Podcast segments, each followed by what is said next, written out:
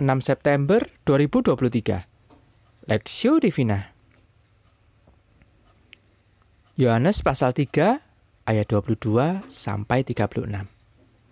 Sesudah itu Yesus pergi dengan murid-muridnya ke tanah Yudea dan ia diam di sana bersama-sama mereka dan membaptis. Akan tetapi Yohanes pun membaptis juga di Ainon, dekat Salim, sebab di situ banyak air dan orang-orang datang ke situ untuk dibaptis. Sebab pada waktu itu Yohanes belum dimasukkan ke dalam penjara. Maka timbullah perselisihan di antara murid-murid Yohanes dengan seorang Yahudi tentang penyucian. Lalu mereka datang kepada Yohanes dan berkata kepadanya, "Rabi, orang yang bersama dengan engkau di seberang Sungai Yordan dan yang tentang dia engkau telah memberi kesaksian, dia membaptis juga, dan semua orang pergi kepadanya.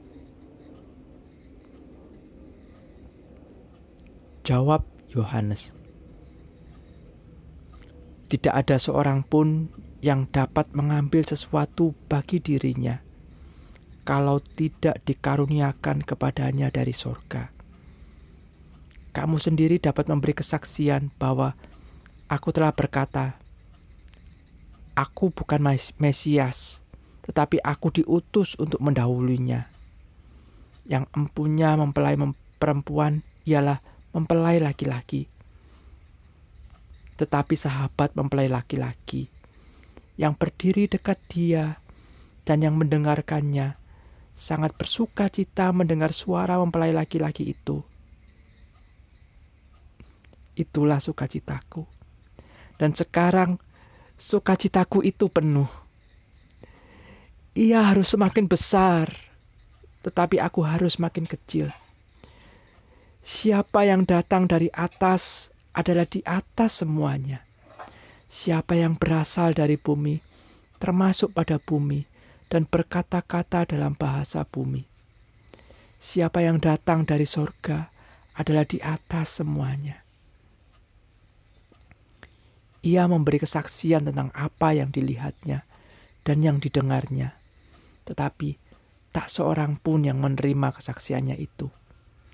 Siapa yang menerima kesaksiannya itu, ia mengaku bahwa Allah adalah benar.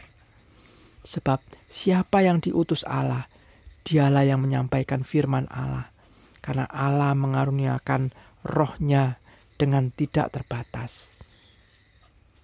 Bapa mengasihi anak dan telah menyerahkan segala sesuatunya segala sesuatu kepadanya. Barang siapa percaya kepada anak, ia beroleh hidup yang kekal. Tetapi barang siapa tidak taat kepada anak, ia tidak akan melihat hidup, melainkan murka Allah tetap ada di atasnya. Dia harus makin bertambah perspektif. Ia harus makin besar tetapi aku harus makin kecil. Yohanes pasal 3 ayat 30.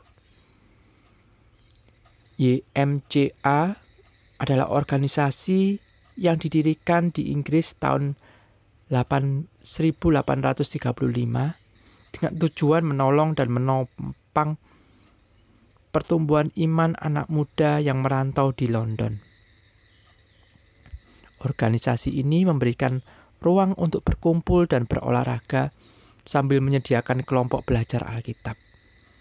Agar kaum muda bertumbuh dalam iman di tengah kerasnya tantangan hidup. Ada banyak tokoh Kristen tumbuh di dalam lingkungan ini, seperti D.L. Moody dan Billy Sunday. Tetapi tapi sayang, karena berbagai kepentingan bisnis dan sekularisasi Amerika, organisasi ini mulai meninggalkan identitas Kristianinya. 13 tahun lalu mereka meninggalkan akronim Young, Young Men Christian Association YMCA yang mengubahnya menjadi Y. Walau di dalam penjelasan organisasi mereka menyatakan tetap berpegang pada prinsip Kristiani. Tetapi nyatanya dunia mengenal organisasi ini sebagai tempat gimnasium untuk berolahraga dan penginapan ekonomis. Di dalam bacaan hari ini kita melihat kerendahan hati dan kesadaran diri Yohanes Pembaptis. Dia sebenarnya sudah lebih dahulu terkenal sebagai pengajar agama. Tetapi ketika Yesus Kristus, Sang Mesias yang diberitakannya sudah muncul, dengan penuh kesadaran, Yohanes Pembaptis mengarahkan fokus murid-muridnya kepada Yesus Kristus. Yohanes Pembaptis menyadari siapa diri dan misinya, sehingga kebesaran pelayanannya tidak membuatnya lupa akan tujuan pelayanannya. Dengan fasih, Yohanes Pembaptis memberitakan tentang siapa Yesus Kristus Sang Mesias tanpa ragu. Ia mengarahkan murid-muridnya kepada Sang Mesias, Juru Selamat yang selama ini di, diberitakan dan dinantinya. Di dalam hidup kita sesehari, sering kita sering kita dihadapkan pada kenyataan yang paralel dengan situasi ini. Kesuksesan pekerjaan atau bahkan pelayanan gerejawi justru membuat kita tidak semakin dekat dengan Tuhan. Kita semakin sibuk tanpa sadar membuat diri kita semakin besar dan ternama tetapi gagal mengarahkan pandangan orang di sekitar kita kepadanya. Yesus Kristus, Sang Mesias, Juru Selamat dunia. Inilah berita besar yang seharusnya dilihat oleh mereka melalui hidup kita. Ayat 30. Studi pribadi, adakah lembaga Kristen di sekitar Anda? Maukah Anda berbagian mendukung mereka agar mereka tetap berpegang pada dasar iman dan visi Kristianinya.